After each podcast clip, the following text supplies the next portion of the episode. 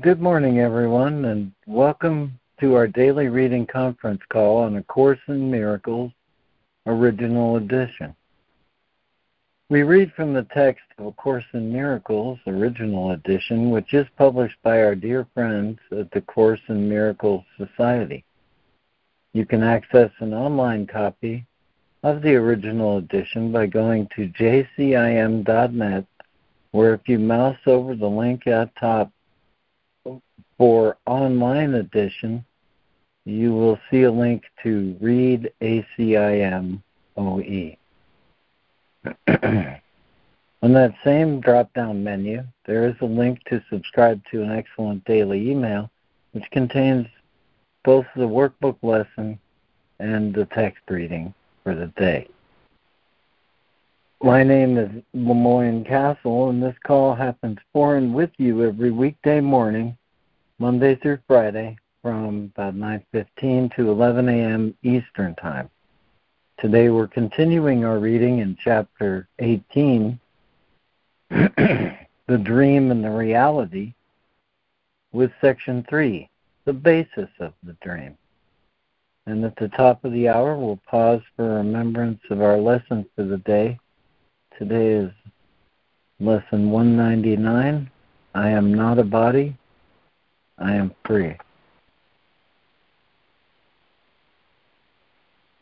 Let me ask Lori, do you have a poetic opening for us this morning? I do, LeMoyne, and here it is. It's a poem from Rumi um, that I just love when we talk about I am free. And it goes like this A voice out of this world calls on our souls not to wait anymore. Get ready to move to the original home. Your real home, your real birthplace, is here with the heavens. Let your soul take a flight like a happy phoenix. You've been tied up, your feet in the mud, your body roped to a log. Break loose your ties, get ready for the final flight. Make your last journey from this strange world. Soar for the heights where there is no more separation of you and your home.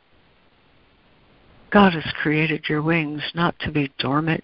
As long as you are alive, you must try more and more to use your wings to show you're alive. These wings of yours are filled with quests and hopes. If they are not used, they will wither away and will soon decay. You may not like what I'm going to tell you. You are stuck. Now you must seek nothing but the source. Um, from Rumi, um, translated in the work Fountain of Fire. Amen. Well, thanks for that. Thank you. Oh, thank you, Laurie. That was wonderful. Mhm. I loved it too. Thanks, guys.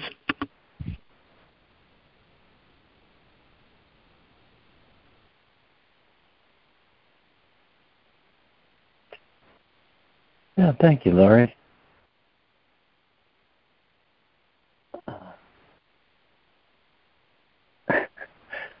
Okay, um, this is flappity flap. Don't look back. Okay. Um, let's see. With us in readings this morning, we have Fran, Lori, Robin Marie, Donna, Harrison, and Jessica. And with us in listening, I have Lana, Karen, and Leanne. Is there anyone else who's joined the call would like to say good morning and join the reading list or just let us know you're here?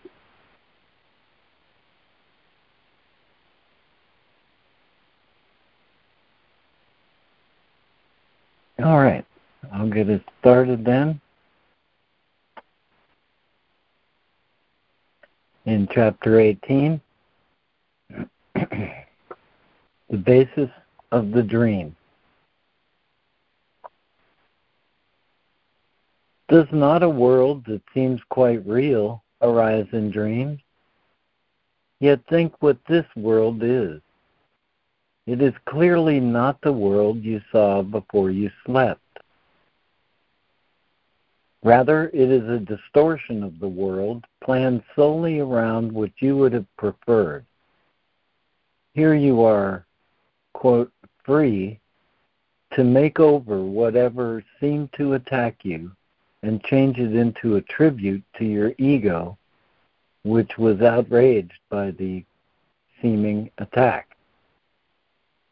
This would not be your wish unless you saw yourself as one with the ego, which always looks upon itself, and therefore on you, as under attack and highly vulnerable to it.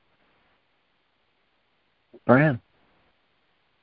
Chapter 18 The Dream in Reality, Section 3 The Basis of the Dream, Paragraph 14. Does not a world that seems quite real arise in dreams? Yet think what this world is. It is clearly not the world you saw before you slept. Rather, it is a distortion of the world, planned solely around what you would have preferred. Here you are, quote unquote, free to make over whatever seemed to attack you and change it into a tribute to your ego, which was outraged by the quote unquote attack. This would not be your wish unless you saw yourself as one with the ego, which always looks upon itself, and therefore on you, as under attack and highly vulnerable to it. 15. Dreams are chaotic because they are governed by your conflicting wishes, and therefore they have no concern with what is true. They are the best example you could have of how perception can be utilized to substitute illusions for truth. You do not take them seriously on awaking, on awaking because the fact that reality is so outrageously violated in them becomes apparent. Yet they are a way of looking at the world and changing it to suit the ego better. They provide striking examples both of the ego's inability to tolerate reality and your willingness to change reality on its behalf.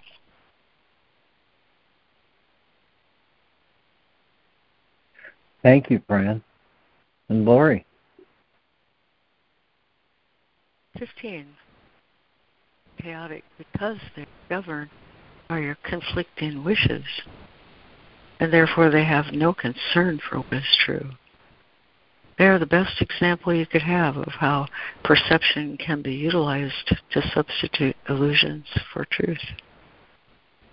You do not take them seriously on awakening because the fact that reality is so outrageously violated in them becomes apparent.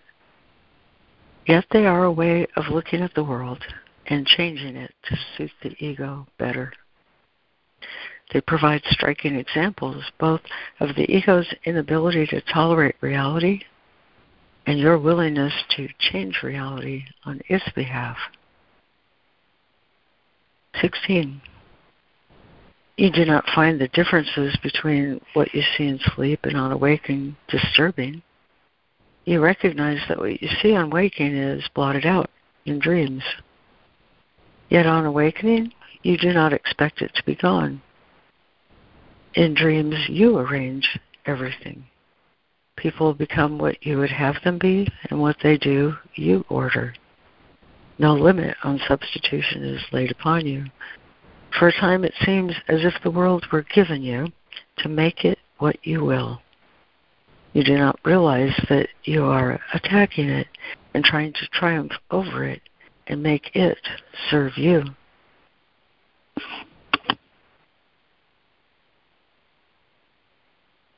Thank you, Lori. And Robin Marie.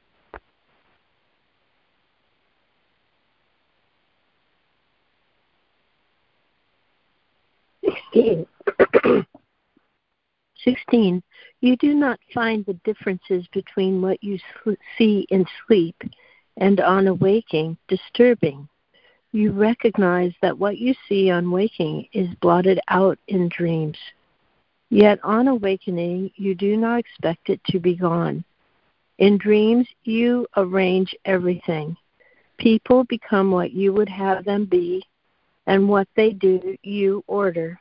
No limit on substitution is laid upon you. For a time, it seems as if the world were given you to make it what you will. You do not realize that you are attacking it, trying to triumph over it, and make it serve you. 17. Dreams are perceptual temper tantrums in which you literally scream, I want it thus, and thus it seems to be. And yet the dream cannot escape its origin. Anger and fear pervade it, and in an instant, the illusion of satisfaction is invaded by the illusion of terror. For the dream of your ability to control reality by substituting a world which you prefer is terrifying. Your attempts to blot out reality are very fearful, but this you are not willing to accept, and so you substitute the fantasy that reality that reality is fearful, not what you would do with it, do to it. And thus is guilt made real.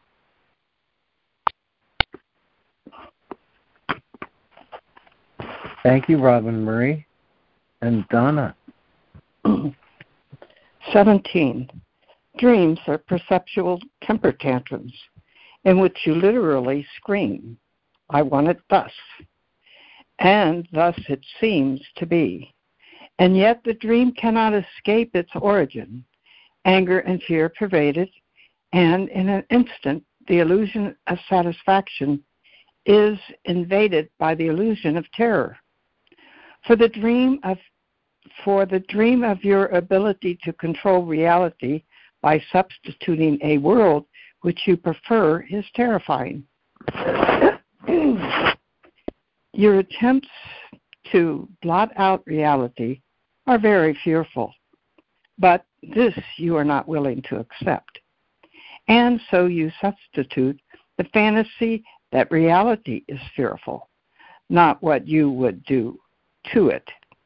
And thus is guilt made real. 18. Dreams show you that you have the power to make a world as you would have it be, and that because you want it, you see it. And while you see it, you do not doubt that it is real. Yet here is a world clearly within your mind that seems to be outside. You do not respond to it as though you made it, nor do you realize that the emotions which the dream produces must come from you. It is the figures in the dream and what they do that seem to make the dream. You do not realize that you are making them act out for you. For if you did, the guilt would not be theirs, and the illusion of satisfaction would be gone. In dreams, these features are not obscure. You seem to waken, and the dream is gone. Yet what you fail to recognize is that what caused the dream has not gone with it.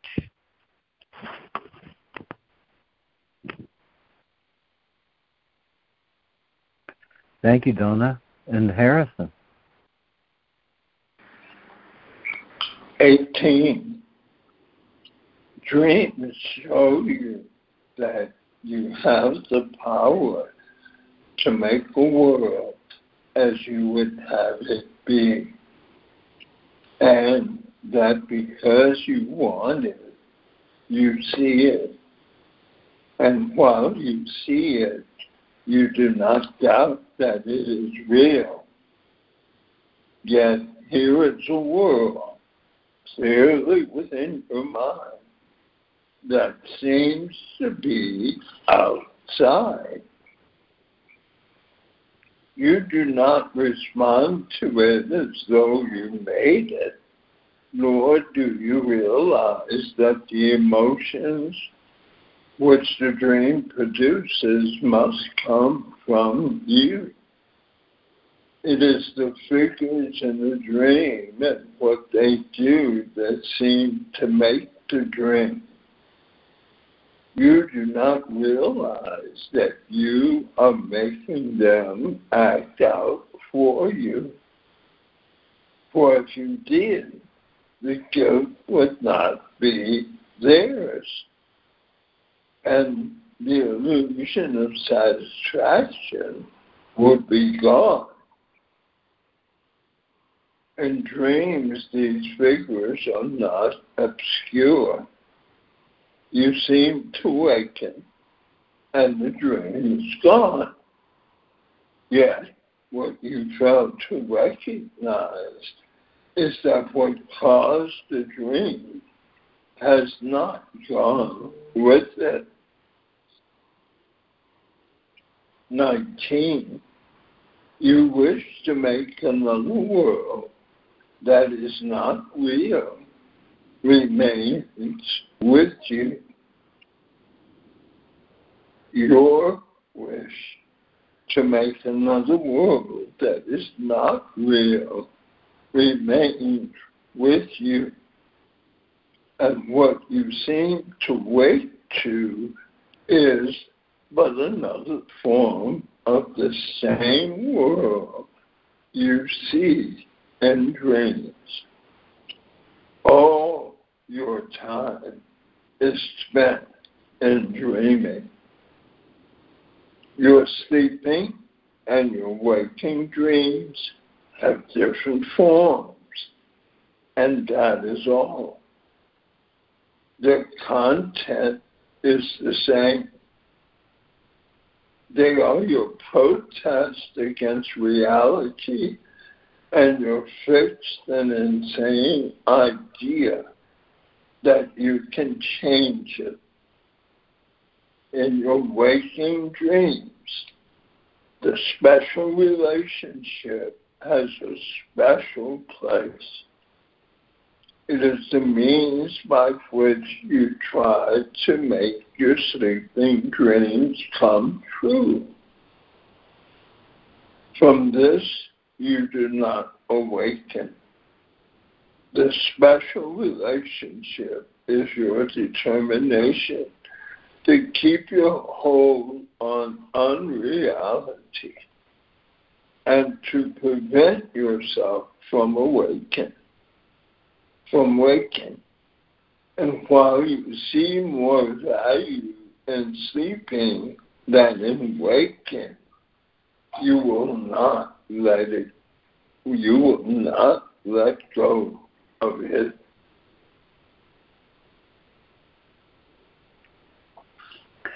Thank you, Harrison. And Jessica. 19. Your wish to make another world that is not real remains with you. And what you seem to wake to is but another form of this same world you see in dreams. All your time is spent in dreaming. Your sleeping and your waking dreams have different forms, and that is all. Their content is the same. They are your protest against reality and your fixed and insane idea that you can change it. In your waking dreams, the special relationship has a special place. It is the means by which you try to make your sleeping dreams come true. From this, you do not awaken. The special relationship is your determination to keep your hold on unreality and to prevent yourself from waking. And while you see more value in sleeping than in waking, you will not let go of it. 20. The Holy Spirit, ever practical in his wisdom, accepts your dreams and uses them as means for waking. You would have used them to remain asleep. We once said that the first change before dreams disappear is that your dreams of fear are changed to happy dreams. That is what the Holy Spirit does in your special relationship. He does not destroy it nor snatch it away from you, but he does use it differently as a help to make his purpose real to you. Your special relationship will remain not as a source of pain and guilt, but as a source of joy and freedom. It will not be for you alone, for therein lay its misery. As its unholiness kept it a thing apart, its holiness will become an offering to everyone. Thank you, Jessica. And is there a new reader for 20 and 21? This is Sandra. I can read. Great. The Holy Spirit, ever practical in his wisdom, accepts your dreams and uses them as means for waking. You would have used them to remain asleep. We once said that the first change before dreams disappear is that your dreams of fear are changed to happy dreams. That is what the Holy Spirit does in your special relationship. He does not destroy it nor snatch it away from you, but He does use it differently as a help to make His purpose real to you. Your special relationship will remain not as a source of pain and guilt, but as a source of joy and freedom. It will not be for you alone, for therein lay its misery. As its unholiness kept it a thing apart, its holiness will become an offering to everyone. 21. Your special relationship will be a means for undoing guilt in everyone, blessed through your holy relationship. It will be a happy dream and one which you will share with all who come within your sight. Through it, the blessing which the Holy Spirit has laid upon it will be extended. Think not that He has forgotten anyone in the, in the purpose He has given you. And think not that He has forgotten you to whom he gave the gift. He uses everyone who calls on him as means for the salvation of everyone. And he will waken everyone through you who offered your relationship to him. That's a capital H. If you but recognized his gratitude or mine through his, for we are joined as in one purpose being of one mind with him.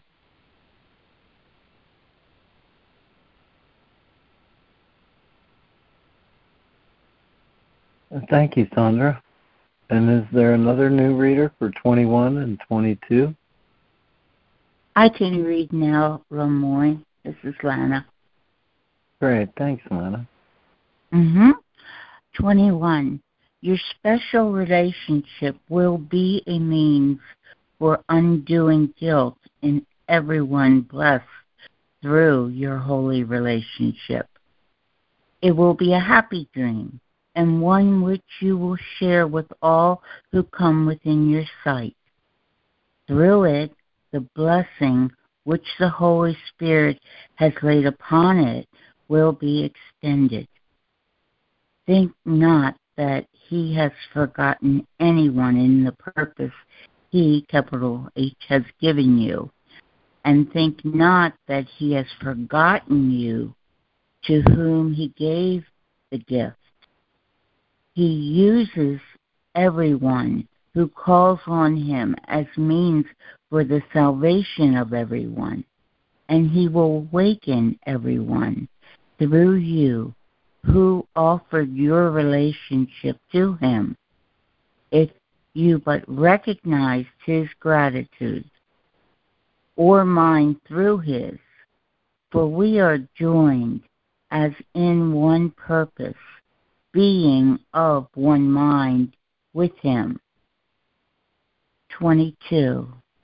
Let not the dream take hold to close your eyes. It is not strange that dreams can make a world that is unreal. The wish to make it is incredible. Your relationship has become one in which the wish has been removed because its purpose has been changed from one of dreams to one of truth. You are not sure of this because you think it may be this that is the dream. You are so used to choosing between dreams, you do not see that you have made at last the choice between the truth and all illusions.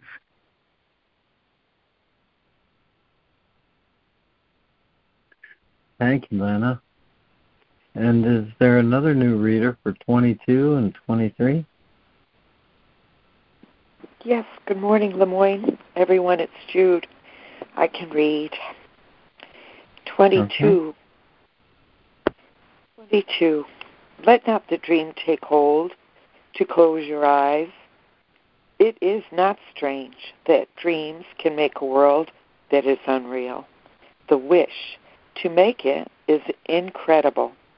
Your relationship has become one in which the wish has been removed because its purpose has been changed from one of dreams to one of truth. You are not sure of this because you think it may be this that is the dream. You are so used to choosing between dreams, you do not see that you have made at last the choice between the truth and all illusions. 23. Yet heaven is sure. This is no dream. Its coming means that you have chosen truth, and it has come because you have been willing to let your special relationship meet its conditions. In your relationship, the Holy Spirit has gently laid the real world, the world of happy dreams, from which awaking is so easy and so natural. For as you're sleeping and your waking dreams represent the same wishes in your mind, so do the real world and the truth of heaven join in the will of God. The dream of waking is easily transferred to its reality. For this dream comes from your will joined with the will of God. And what this will would have accomplished has never not been done. Thank you.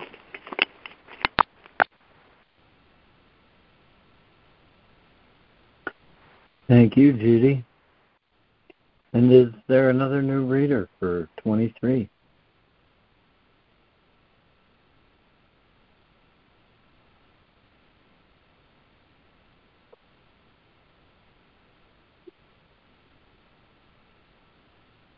Another new reader to conclude with 23?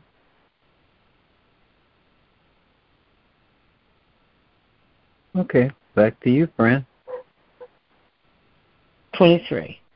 Yet heaven is sure. There is no dream. Its coming means that you have chosen truth.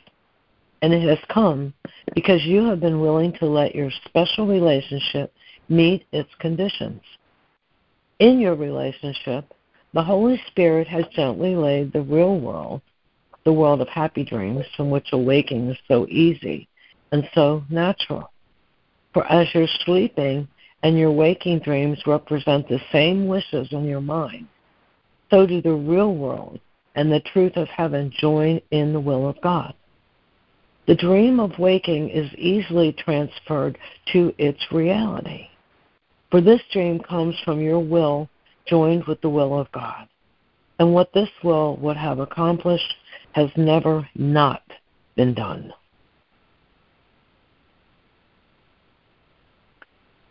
Thank you, Fran. And is there anyone else who would like to read 23?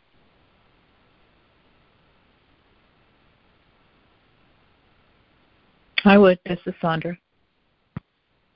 Um, please go ahead. Yet heaven is sure. This is no dream. Its coming means that you have chosen truth. And it has come because you have been willing to let your special relationship meet its conditions. In your relationship, the Holy Spirit has gently laid the real world, the world of happy dreams, from which waking is so easy and so natural. For as your sleeping and your waking dreams represent the same wishes in your mind, so do the real world and the truth of heaven join in the will of God. The dream of waking is easily transformed transferred into its sorry the dream of waking is easily transformed transferred to its reality for this dream comes from your will mm.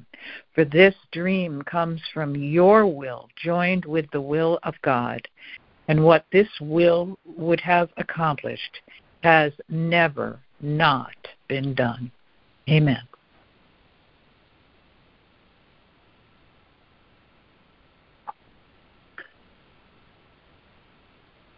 Thank you, Sandra. And I, I like transformed there. Transforming the perception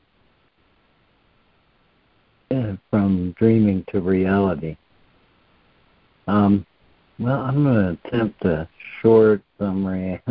oh, I can keep it short. Okay. All right. Basis of the dream. Does not a world that seems quite real arise in dreams?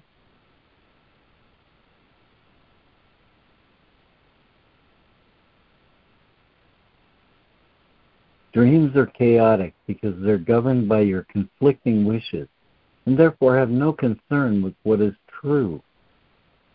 They are the best example you could have of how perception can be utilized to substitute illusions for truth or dreams for reality. You do not take them seriously on waking because the fact that reality is so outrageously violated in them becomes apparent.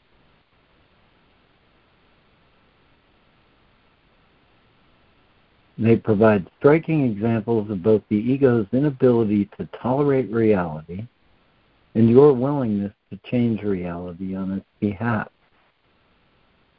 You do not find the differences between 16. You do not find the differences between what you see in sleep and on awaking disturbing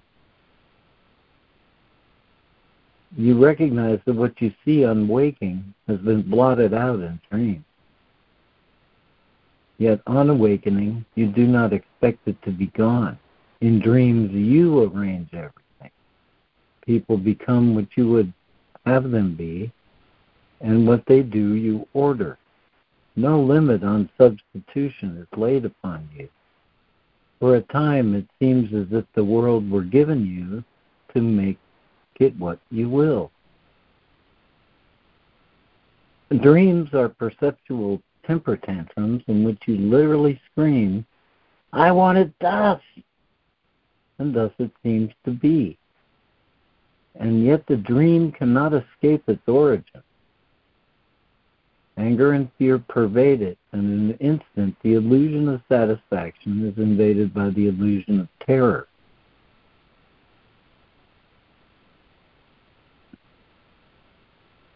For the dream of your ability to control reality by substituting a world which you prefer is terrifying. Your attempts to blot out reality are very fearful, but this you are not willing to accept. And so you substitute the fantasy that reality is fearful, not what you would do to it. And thus is guilt made real. Dreams show you that while you have the power, show you that you have the power to make a world as you would have it be, and that because you want it, you see it. Here is a world clearly within your mind that seems to be outside. You do not respond to it as though you made it, nor do you realize that the emotions which the dream produces must come from you. In 19, your wish to make another world that is not real remains with you. And what you seem to wake to is but another form of the same world you see in dreams. All your time is spent in dreaming. Your sleeping and waking dreams have different forms, and that is all. Their content is the same. They are your protest against reality and your fixed and insane idea that you can change it.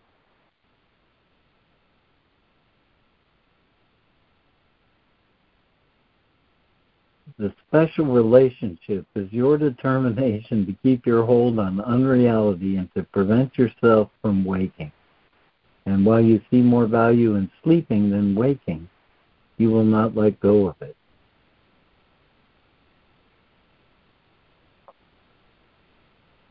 We once said that the first change before dreams disappear is that your dreams of fear are changed to happy dreams. That is what the Holy Spirit does in your special relationship. He does not destroy it or snatch it away from you. but he does use it differently as a help to make his purpose real to you your special relationship will remain not as a source of pain and guilt, but as a source of joy and freedom. It will not be for you alone, for therein lay its misery. As its holiness kept it as it sorry, as unholiness kept it a thing apart, its holiness will come as an offering to everyone.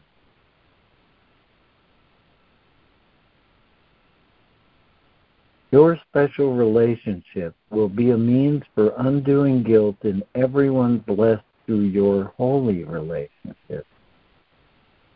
It will be a happy dream and one which you will share with all who come within your sight. Through it, the blessing which the Holy Spirit has laid upon it will be extended. Think not that He has forgotten anyone in the purpose He has given you and think not that he has forgotten you to whom he gave the gift. He uses everyone who calls on him as the means for the salvation of everyone. And he will awaken everyone through you who offered your relationship to him. If you but recognize his gratitude, or mine through his. For we are joined as in one purpose being of one mind with him. Let not the dream take hold to close your eyes. It is not strange that dreams can make a world that is unreal. It is the wish to make it that is incredible. Your relationship has become one in which the wish has been removed because its purpose has been changed from one of dreams to one of truth.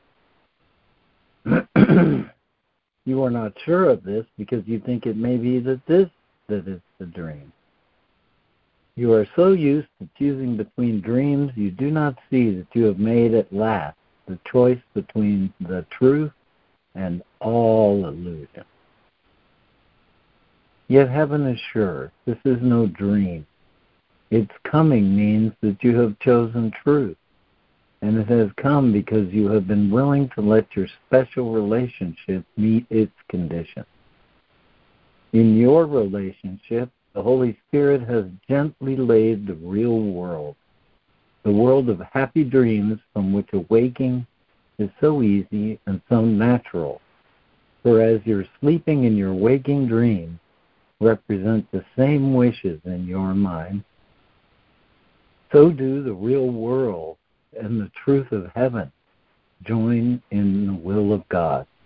The dream of waking is easily transferred to its reality.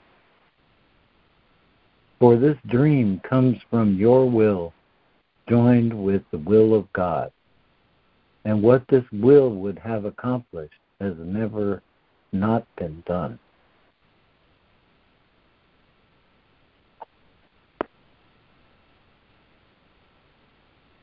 Thank you. Really nice. Thank Thank you, you. I like your choices, LeMoyne.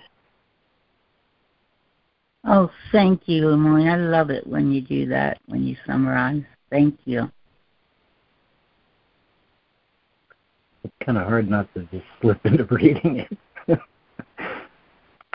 but I wouldn't have gotten it done then. Um, well, thank you all. And uh, I turn to you now, Fran. Would you lead us in the lesson today? Sure. Thank you. Thanks for that. Hi, everybody. We are still in the first part of the workbook, and the section we're on is the lessons 181 to 200. Excuse me. And today we're on lesson 199. I am not a body, I am free. So I'm going to read some from the lesson, and then we'll do our five minute practice on the lesson. Okay. I am not a body, I am free. Freedom must be impossible as long as you perceive a body as yourself. The body is a limit. The mind that serves the Holy Spirit is unlimited forever and always. And fear can never enter in a mind that has attached itself to love. It rests in God.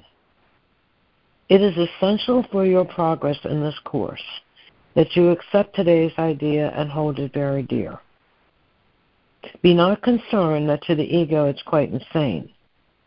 The ego holds the body dear because it dwells in it and lives united with the home that it has made.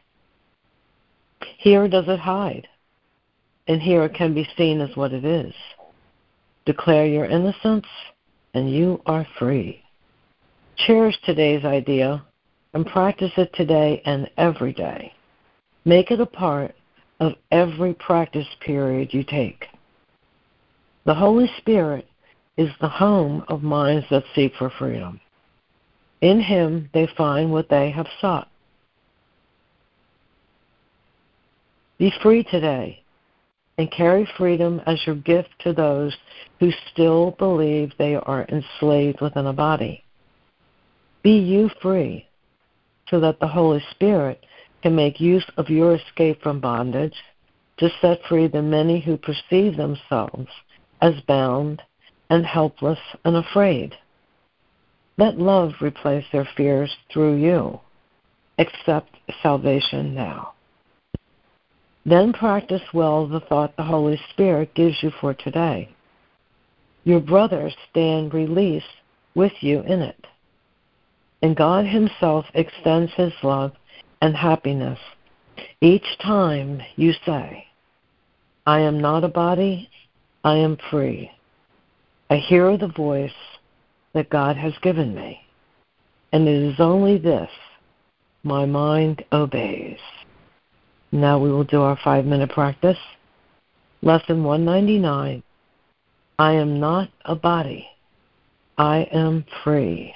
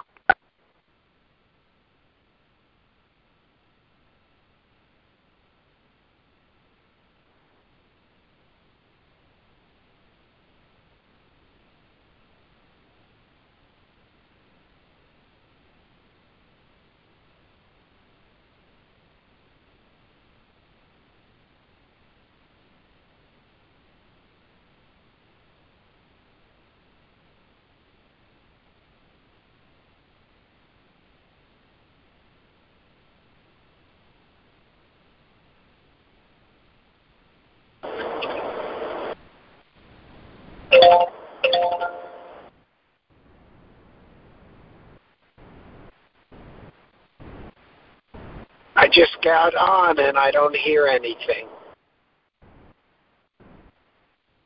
We're meditating on the lesson.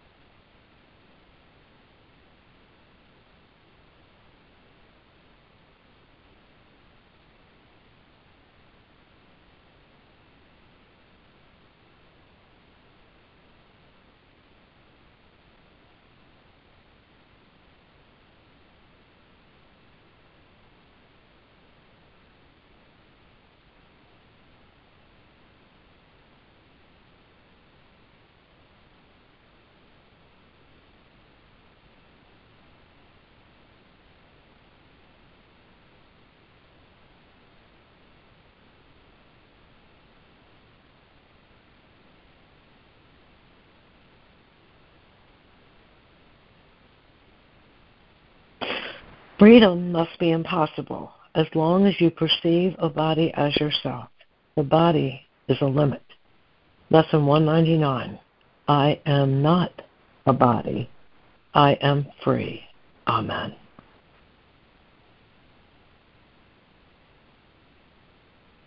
Amen. Thank you, Fran. Oh, thank you, Fran. Thank you, Fran. And welcome, Steve. Thank you, guys. Thank you. Thanks, Fran.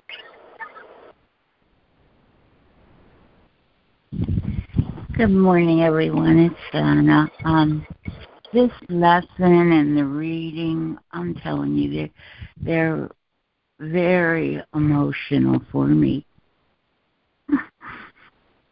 And I may not be able to share.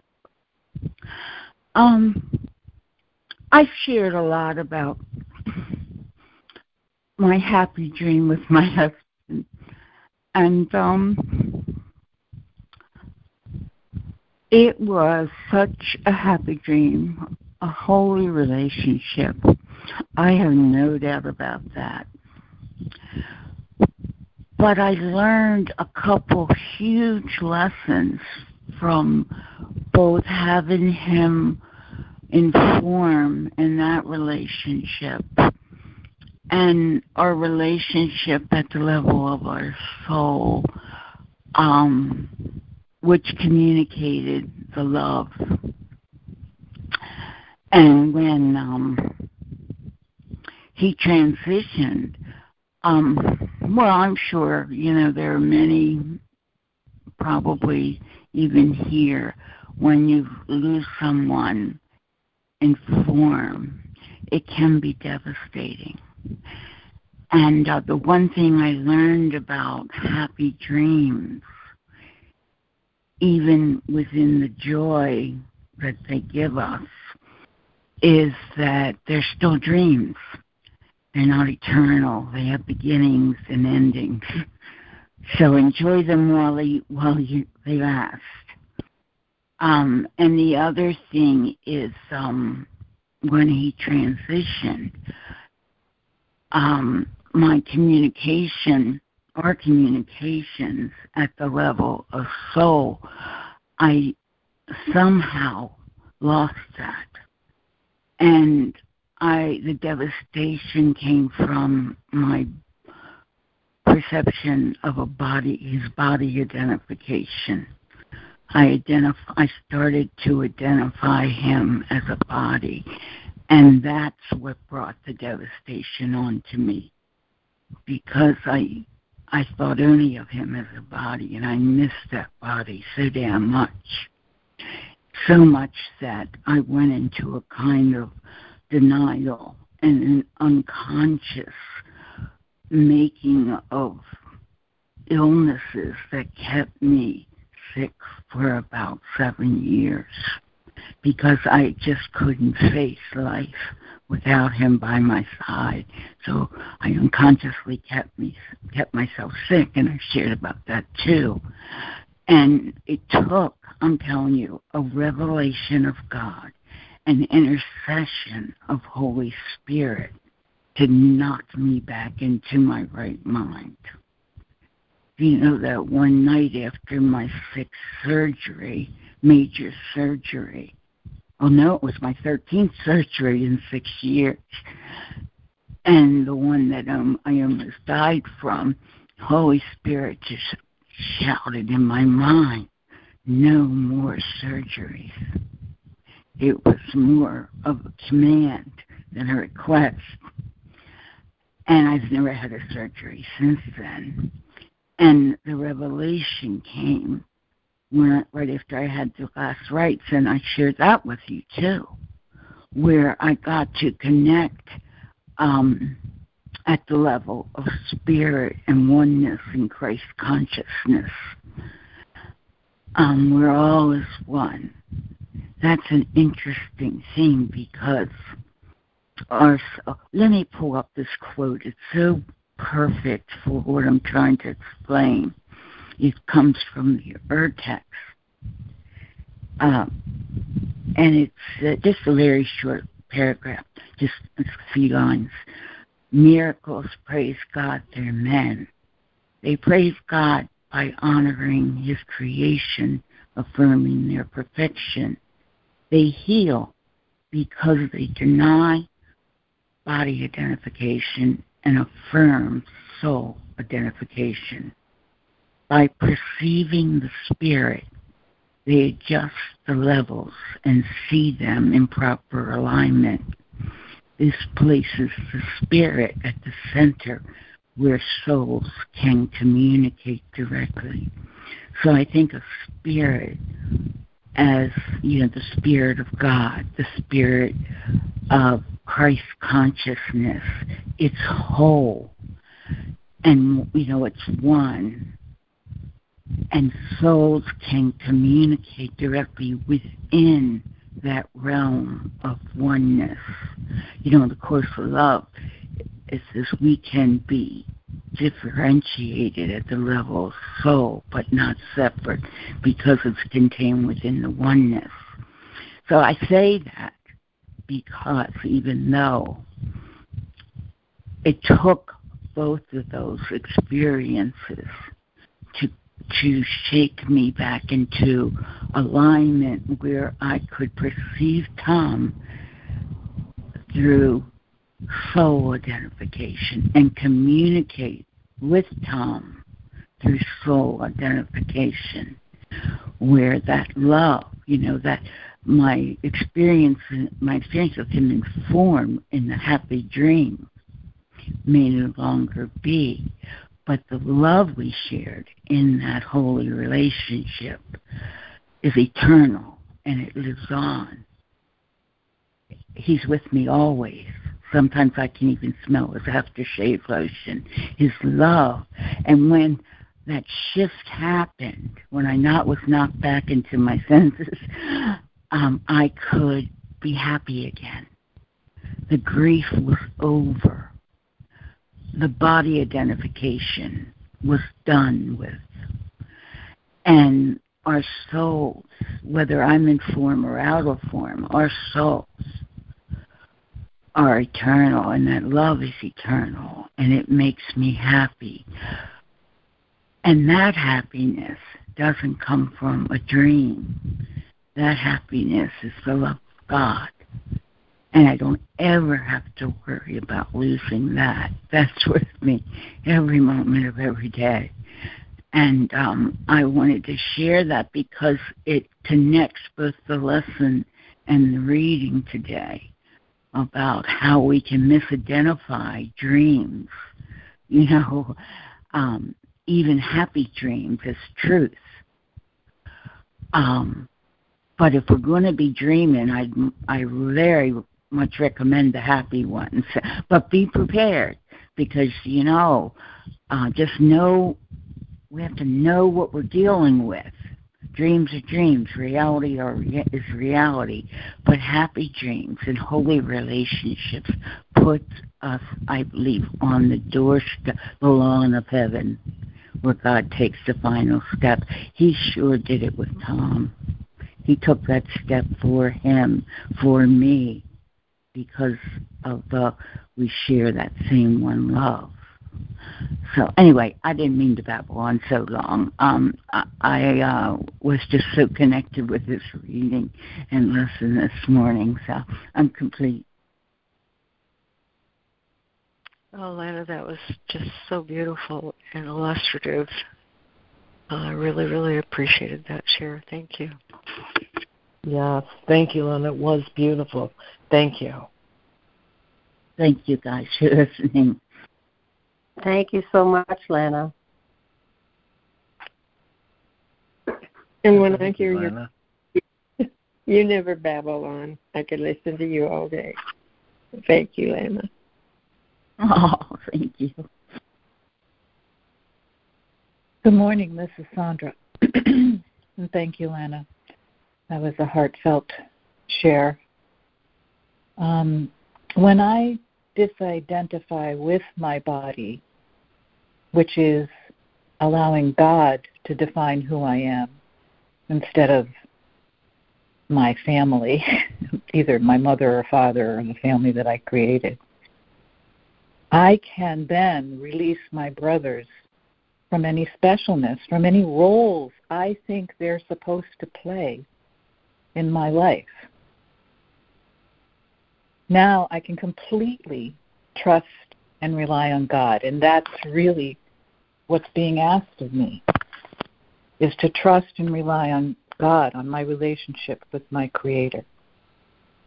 And I can either continue to use substitutes, but I can also can turn all those substitutes over to the Holy Spirit. The need to turn over these substitutes to the Holy Spirit has to be stronger than my need to be right. I can turn the dream, all my dreams over to the Holy Spirit, and my dreams are based in ego. The Holy Spirit can use it not only for my salvation, but for the salvation of everybody that I'm turning over to the Holy Spirit. So it's for the salvation of the world. Because we're in this together, and everyone is going to return home. It's not just my salvation, it's the salvation of all those that I'm judging, too, because first of all, I got to turn it over to the Holy Spirit and say, you know, I'm not equipped to judge. You judge it. But when I turn all that over to the Holy Spirit, it's it's set free. I no longer can use those things to imprison myself. So transforming the dream for me is is releasing my control. The ego gets uncomfortable and wants to fix things. That's what I got. That was my experience with this reading. The ego wants to fix things. In dreams, I'm in control and I need to fix it in order for it to serve me. But every time I try to fix something, I create 10 more problems. That's just the way it works. In heaven, God is in control. And in heaven, I pause for guidance. I don't try to fix stuff. Every time the ego wants to fix a problem, it does create 10 more, and that's why there's so much guilt. The dream is my chance. Turn this whole world over to the Holy Spirit for salvation.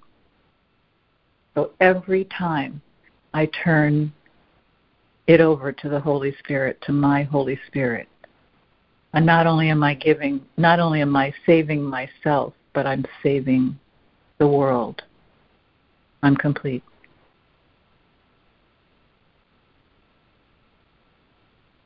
Oh, that Oh, was thank so you, Sandra. transformative. Thank you, Sandra. Yeah. Oh, thank you, Sandra. That was wonderful.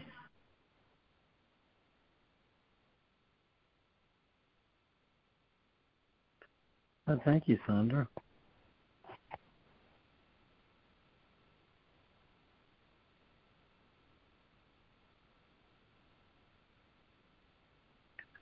Yeah, your share, Sandra, it makes me want to extend the lesson a little bit, or maybe a lot. And from I am not a body, I am free, can say, neither are my brethren, I will let them be. Thank you. Beautiful. Oh, I love that, LeMoyne. Thank you. Thanks, LeMoyne. That was really cool. Love how you did that.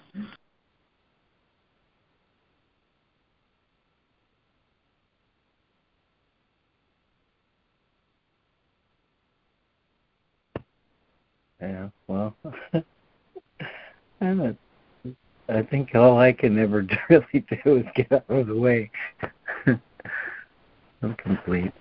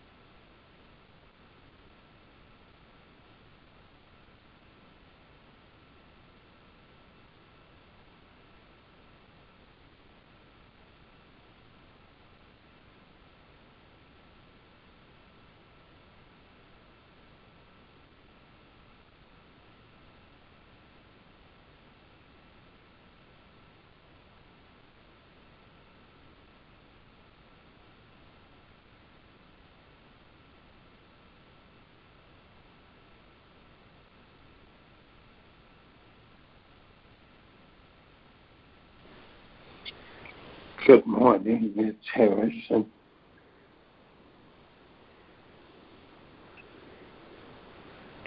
Good morning, Great Harrison. reading. Good morning. Great reading today.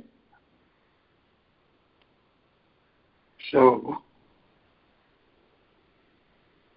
if I'm not a body, what am I?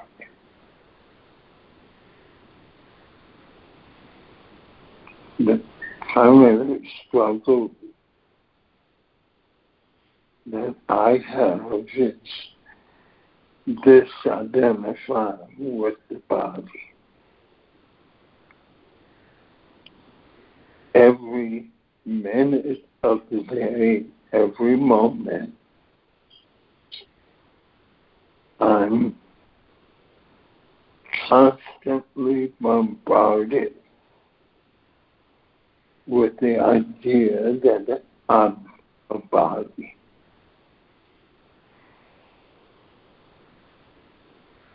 All my reactions, um, all of my relationships are all tied up with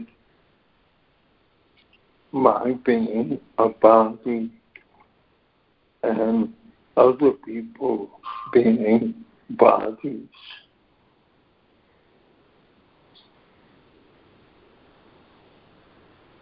So, in my mind, the biggest challenge that I face in accepting the teaching of the Course is this identifying with myself as a body and not seeing my brothers and sisters as bodies.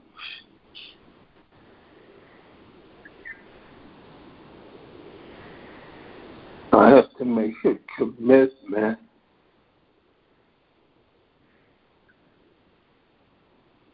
to change my perspective.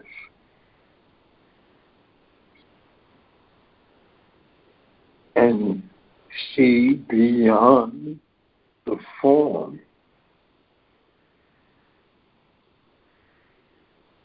That seems to be there. And realize that beyond that form is reality. The reality of my brothers and sisters and myself. And that reality is love, God, and nothing else. Everything else is a judgment of a thought system that I've come to rely on and believe in and accept no opposite to that thought system.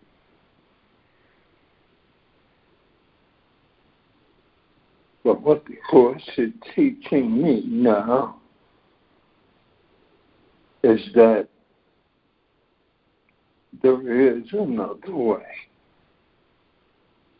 And it's actually a better way.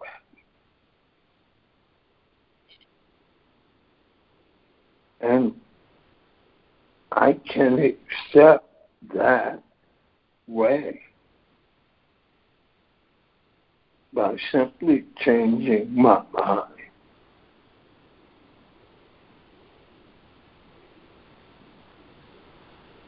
And often doesn't seem to be so simple.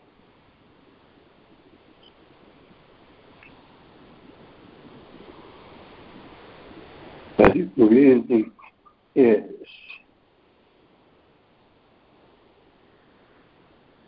By changing my focus from the body to the mind and identifying with my mind and not with my body.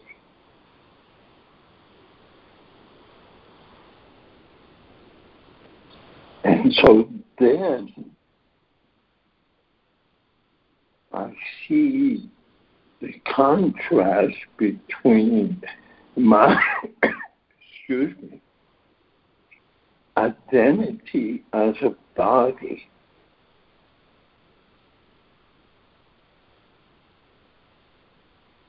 and the fact that this identity exists solely in my mind.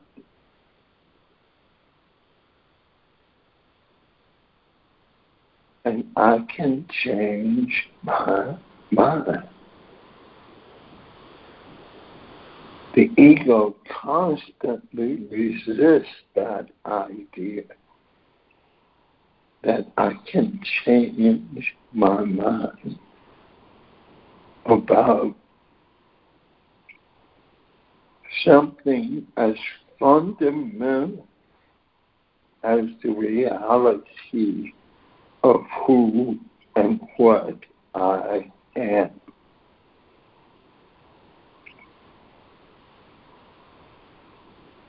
Before the course, that was the furthest thing from my mind. Never considered the possibility that I can be something other than this body and this personality.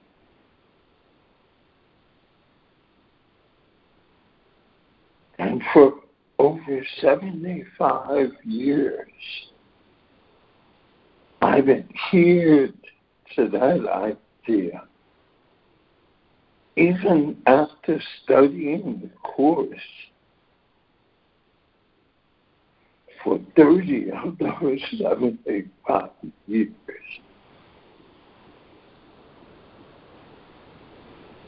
To relinquish the idea that I'm a body, that I'm the personality called Harrison.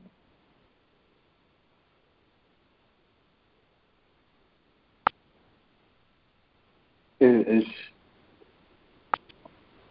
I don't know, one of the most difficult things that I have attempted to do. And I appreciate the help of all of you who are helping me see that I'm not a body. I'm free. That's wonderful reading. Love paragraph 22. Let not the dream take hold to close your eyes. It is not strange that dreams can make a world that is unreal. The wish to make it is incredible. That's what I've been doing is wishing to make the world I see. Your relationship has become one in which the wish has been removed because its purpose has been changed from one of dreams to one of truth. That can be the purpose of all of my special relationship. I don't have to end any relationship. All I have to do is see a different purpose in those relationships. You're not sure of this because you think it may be this that is the dream. You are so used to choosing between dreams, you do not see that you have made at last the choice between the truth and all illusions.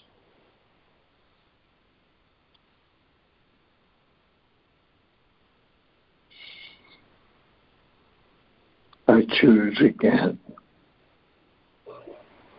I'm complete. Thank you. Oh, thank you, Harrison. Thank you, Harrison. So Thank you so much, Harrison. thank you, Harrison.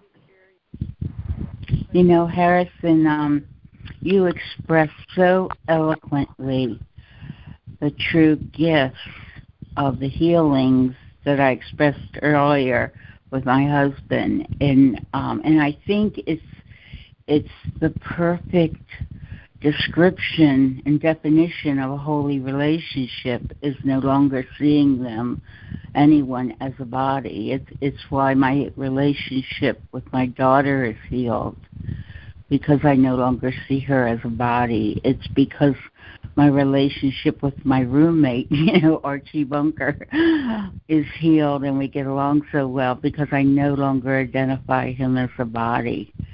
And any relationship um, with anyone, that's my goal too, is to see beyond the body to their truth. And um, and you know that healing uh, with Tom um, uh, helped me to de- identify myself not as a body. And of course, the healing continues, obviously, because I still seem to be in a body. But um, when I do leave this body, or this idea of this body, it won't be, and I want you all to remember this, you know, it won't be a sad occasion, it will be a completion of that healing, a total completion of body identification, of the healing of that idea within me.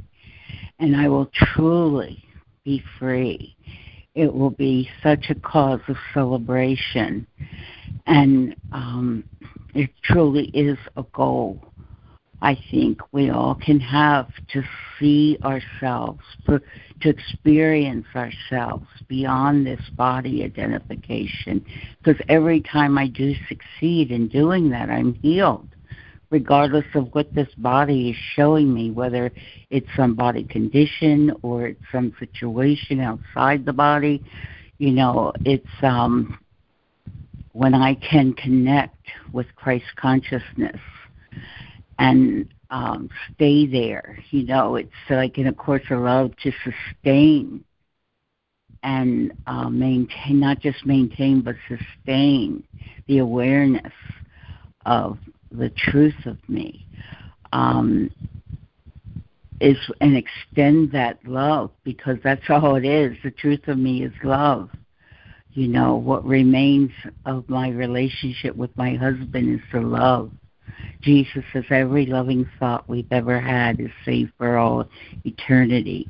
He tells us that the only real reality this world has is the love we offer, and we give to it. So it's the love that's eternal. So to look beyond body identification is to see the love that I am as one within this um, wholeness and unity in God in all creation. So I love this lesson, and I, it's the only lesson that Jesus repeats, and I think he repeats it like four or five times throughout the workbook. It's that important that he that we get that we are not a body, that we are free. And it doesn't mean I don't love and care for this body while I seem to be in it, because what what use or help is it not to love my body? You know so real or imagined you know i seem to be in it so i'll respect that you know i won't accept it as truth but i will accept the experience of what is what seems to be at the moment and my response to anything that seems to be at the moment I'm learning more every day is to respond with love rather than fear. Jesus once told me that the, that to respond to fear with love is the most create, courageous thing I'll ever do, and I believe him. So, um, uh, so I'm complete. Thank you again, Harrison. Thank you. Thank you, Lana. Thank you. Thank you. Thank you, Lana. Yes, your earlier share was inspiring for me as well in your description of your relationship with your husband.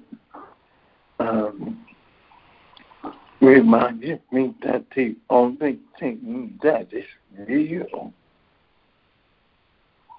in any relationship is the love.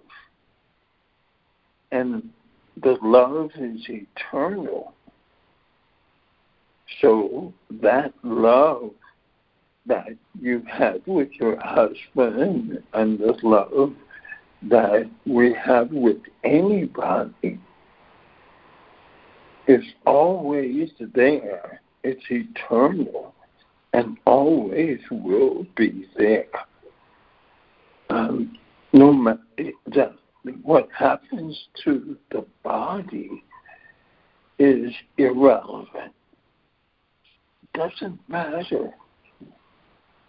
That that that that's one of the I think for me has been one of the toughest things to overcome is my attachment to my body and other bodies.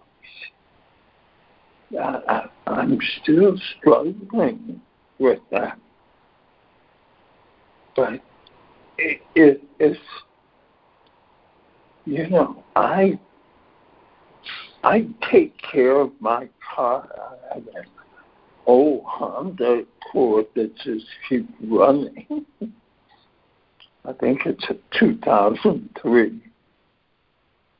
And I changed the oils and um, changed the brakes and, you know, really take care of it. Take it to the car wash. Um, but my relationship with that car is not a relationship of love. It's it's utilitarian. It is that this is a useful device for trans- transportation over long distances. And but I, I'm not in love with my car. I say that I'm in love with my wife, and I cherish the relationship that I have with my wife. But the love I feel for her, the real love, is the same love that I feel for you, Lana. And for the just Steve, everybody on this call, and everybody in the world. That's real love. And if I am as God created me, if I truly accept the reality of myself as God created me, then I am accepting that reality for every living being. And not one of us is any different. There is not different love for this person or for that person. It's the same love. And that's pretty challenging for me. It's not something I'm used to. I'm complete. Oh, that was beautiful, oh, Harrison. Thank you. Yeah. Oh, Harrison, so that was yeah. so lovely. Thank you. It, Thank it, you, as you were sharing, it brought to mind that line of Jesus somewhere in the course. I'm not good at that of remembering where, but he says the insignificance of the body must become an acceptable idea. It has to be an acceptable idea for me to enter, even entertain um, the thought of, of giving it up.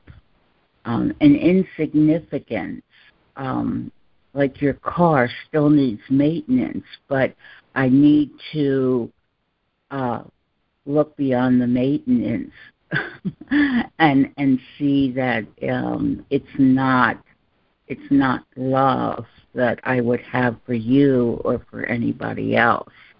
It's a communication device given to me to um, function in this world, you know, and and I often think of I have my grandmother's rocking chair and um she rocked me in it when I was a baby. So you can imagine how old this chair is.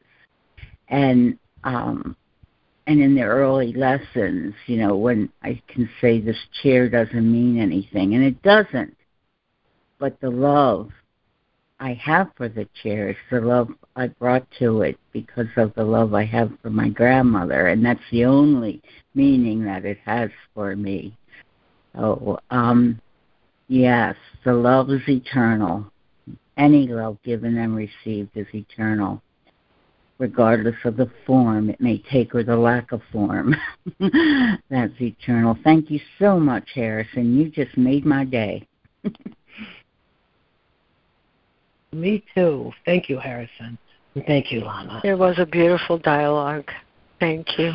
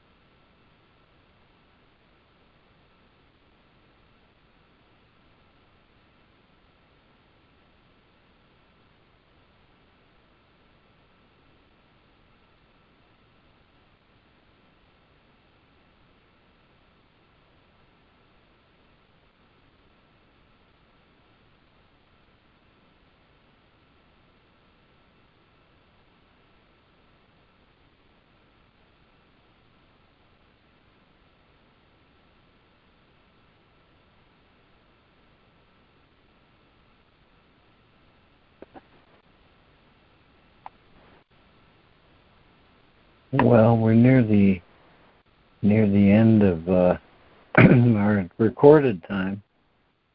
So it's my uh, co-host privilege to ask if there's anything you want to share and bring forth, Maury.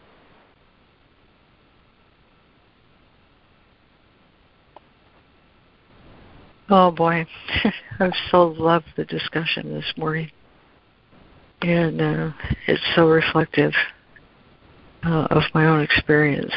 It just, um, I feel soaring um, that the gift of God is given, and it's the same everywhere. Um, I, I think. Um, I think what I want to focus on most is something I wrote in my book uh, a couple of years ago. Uh, I had I had seen um, my so-called holy relationship as a singular uh, entity for a long time, and I thought it was God's greatest gift to me. Uh, but it, uh, evolved in such a way I could never have seen in a thousand years the gifts entailed. And it's because um, I, I had uh, considered this singular relationship to be the home of everything. But it turns out the Holy Spirit has another idea for everything. And so what I'm reflecting on today is how holy relationship becomes a means rather than an end. I wrote in my book a couple of years ago when I realized uh, that I had been thinking holy relationship was an achievement, uh, something uh, something I did by aligning my will with God's. But that turns out is uh, not what He wants me to know, but rather that uh, holy relationship is multiple, and it involves everything. And um, and his his his gift is, and Harrison, I loved the way you uh, highlighted the word purpose. Its gift as a means the Holy Spirit uses is to show me that everything, everything has a meaning given it by God. Everything has a meaning given it by God, and the holy relationship and its transformation leads me to that place where I can see holiness as an umbrella over everything. And it is God's reality, not mine. That meaning is what God gave it, not mine. And so when he says uh, dreams are ego's perpetual temper tantrums, you know, I, I can see where uh, the world I made uh, of separate bodies doing separate things, having different goals, um, was something I did with my own mind. We're coming up on chapter two pretty soon, and, and there's a, a quote in there that explains it really good to me. Oh, and maybe I'll just end with it. But the thing that happened as a consequence of holy relationship is I was given vision. And Lana, you talk about it so well. You know, vision to see. And I don't mean with the body's eyes, I mean to have a direct experience of the holiness of creation whether it be uh, my dogs or the bunny in the garden or the fish or a person. It's all holy, holy, holy, holy. And that um, that gift of vision um, grew out of holy relationship where I agreed that God's purpose should replace my perpetual temper tantrums.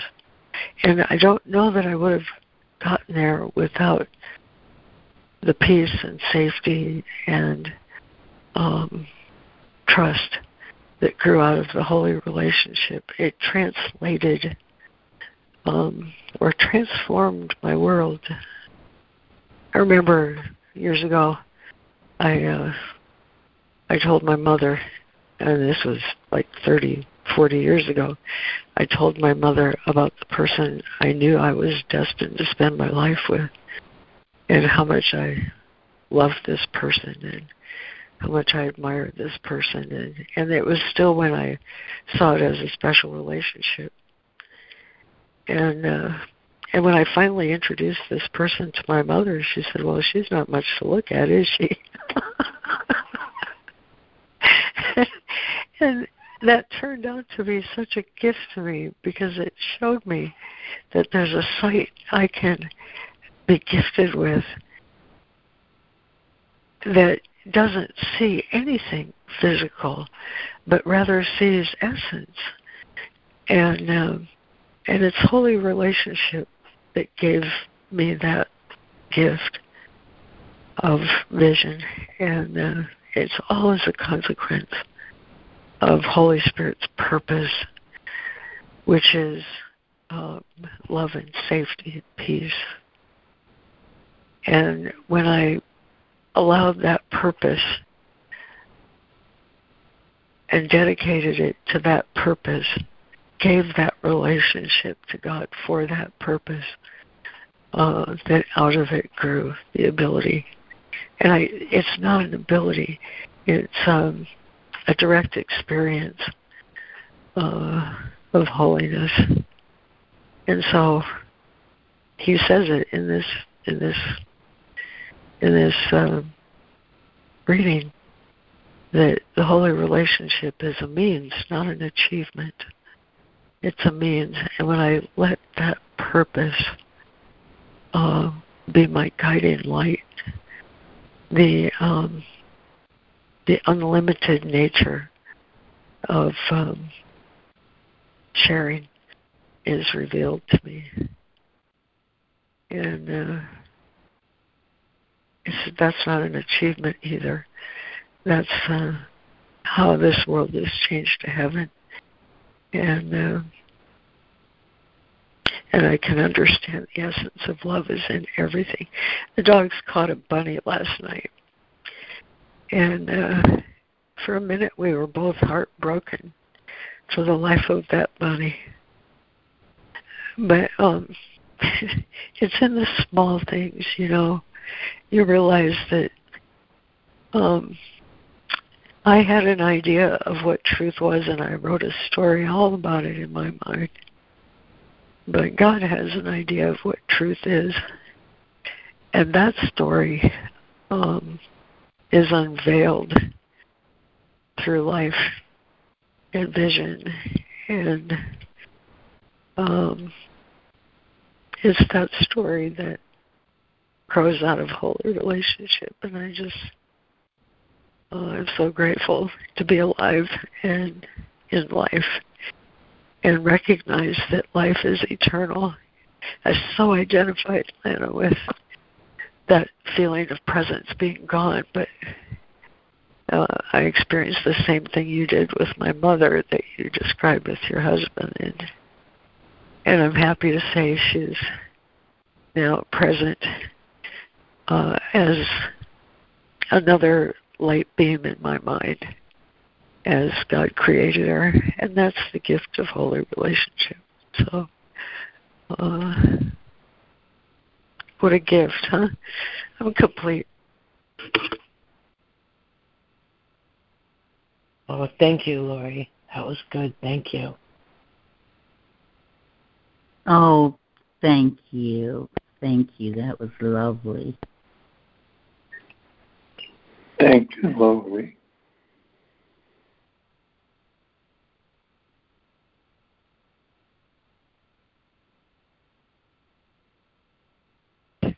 seems like we wind up at the same place every day, and I'm just uh, crying. the tenderness here is so beautiful, and so I'm really, really grateful to you guys. Thank you.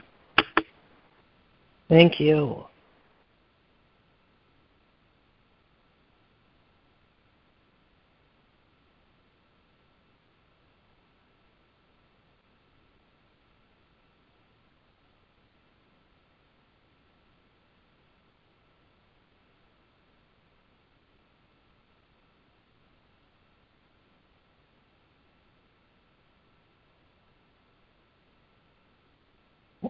Well, this is LeMoyne, and uh,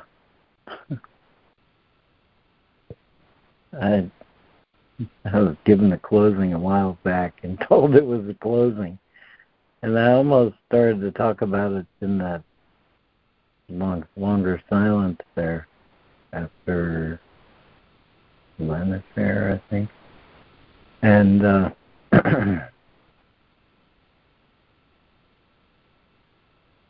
Yeah, so I'll bring it now. Uh, let me. I'm going to ask you, Lena, in a minute, just a second here. I'm going to read Miracle Principle 30. Miracles praise God through men. They praise God by honoring His, God's creation, affirming their perfection. They heal because they deny body identification and affirm soul identification. By perceiving the spirit, they adjust the levels and see them in proper alignment. This places the spirit at the center where souls can communicate directly. Is that the is that the thing you were referring to, Lana? That's just my curiosity intruding here yes, in the Urtext, it's listed as Miracle Principle 26, and the content is slightly different, which um, it in what you read, I, and I assume you're reading from the original edition. I don't know yeah. a spirit.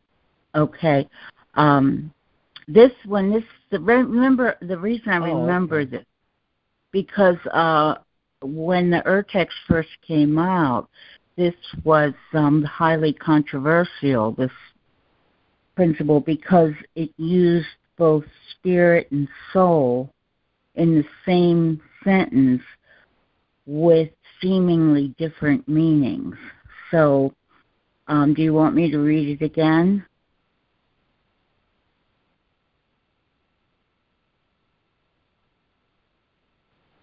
LeMoyne? Oh, sorry, I'm mute. Yeah, if you like, if you've got it handy. Yeah, yeah, I had pulled it up. Um, and it's again, it's Miracle Principle 26 in the Urtext. Or at least it's listed as 26. Miracles praise God through men. They praise God by honoring His creation, creations, affirming their perfection. They heal because they deny body identification and affirm soul identification. By perceiving the spirit, they adjust the levels and see them in proper alignment. And here's the sentence this places the spirit at the center where souls can communicate directly. So I think it might be that last sentence or two that are different than um, what you read. But I don't have yours in front of me, so I'm not real sure. anyway, thank you, LeMoyne.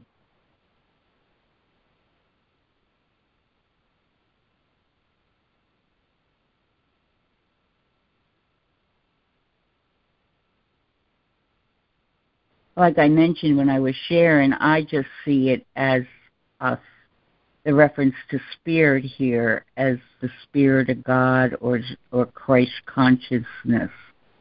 Um, it's it doesn't differentiate uh, anything. Everything is one within spirit, but within Christ consciousness, which is within all of us.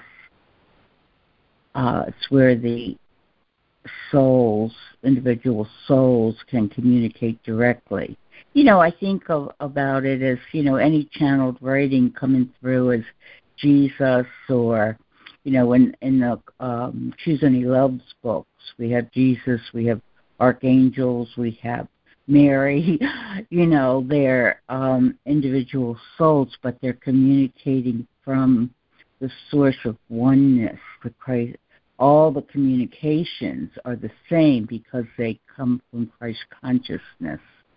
So, um, anyhow, That's just my take on it, and I could be absolutely wrong and willing to be wrong. So I always hope, try to hold an uh, open mind about everything. I'm complete.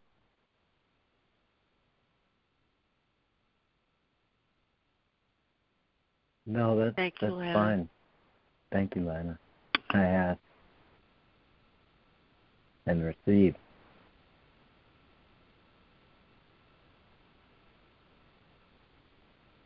Okay, well, I'm going to go ahead then with 31 and maybe try to explicate or embellish, maybe more than embellish it a little bit, try and make it clear.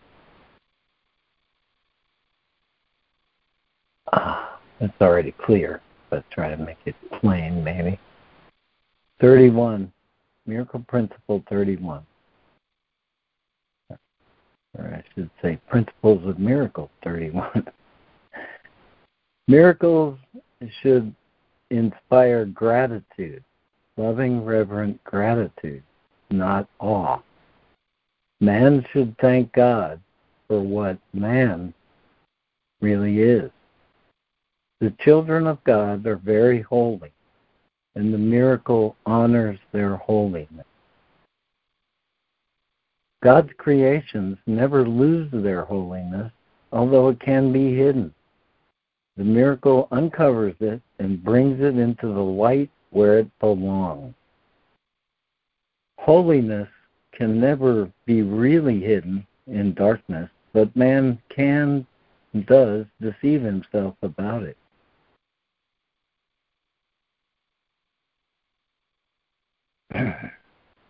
One second.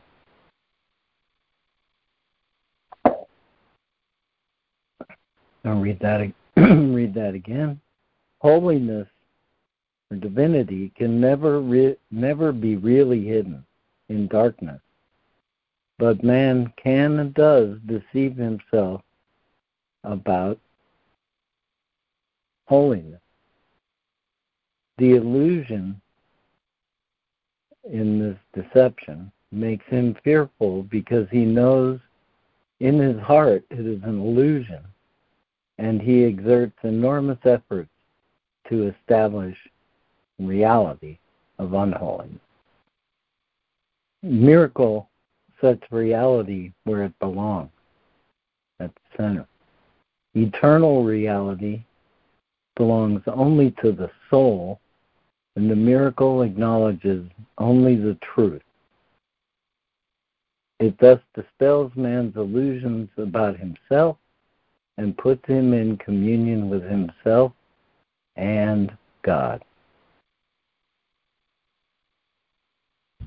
Oh, that was perfect, Evelyn. Thank you for reading that. Say more. You were going to say more. oh, I'm sorry.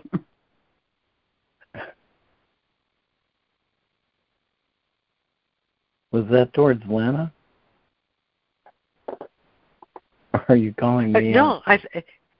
Yes, you you said you said something about um making plain. Oh well, it, it, I did add a few words, like can and does deceive himself about it, um, and uh, you know trying to expand the it, if it were, um, added at the center. Uh, okay, but I'll say more. if you want more. All right. Okay. Oh, please. More, more, Um, more.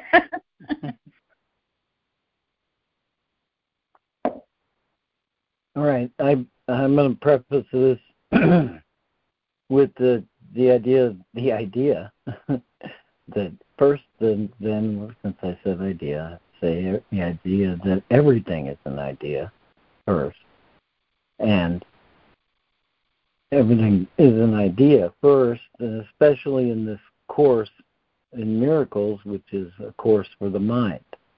So when it speaks of the world, it calls the world false perception. This is a statement about what the mind makes of the world. We make an image, and from our singular point of view, it's inherently incomplete. but we act as though it's real because we think we have to, you know, figure it out before we can move. And so in the section, What is the body? It says, The body is a fence the Son of God imagines he is built to separate parts of his largest self from other parts. And uh, so it's an imagined fence in the mind. It's a limit, like like it says in the about the third sentence of the it's the second sentence of the lesson. The body is a limit in the mind. The idea of a body, and uh, this is why body. It says further in what is the body? The body is a dream. These ideas that we have on the body are a dream. but we can change the purpose which the body will obey by changing what we think that it is for. So here's the last two paragraphs of what is the body. The body is the means by which God's Son returns to sanity.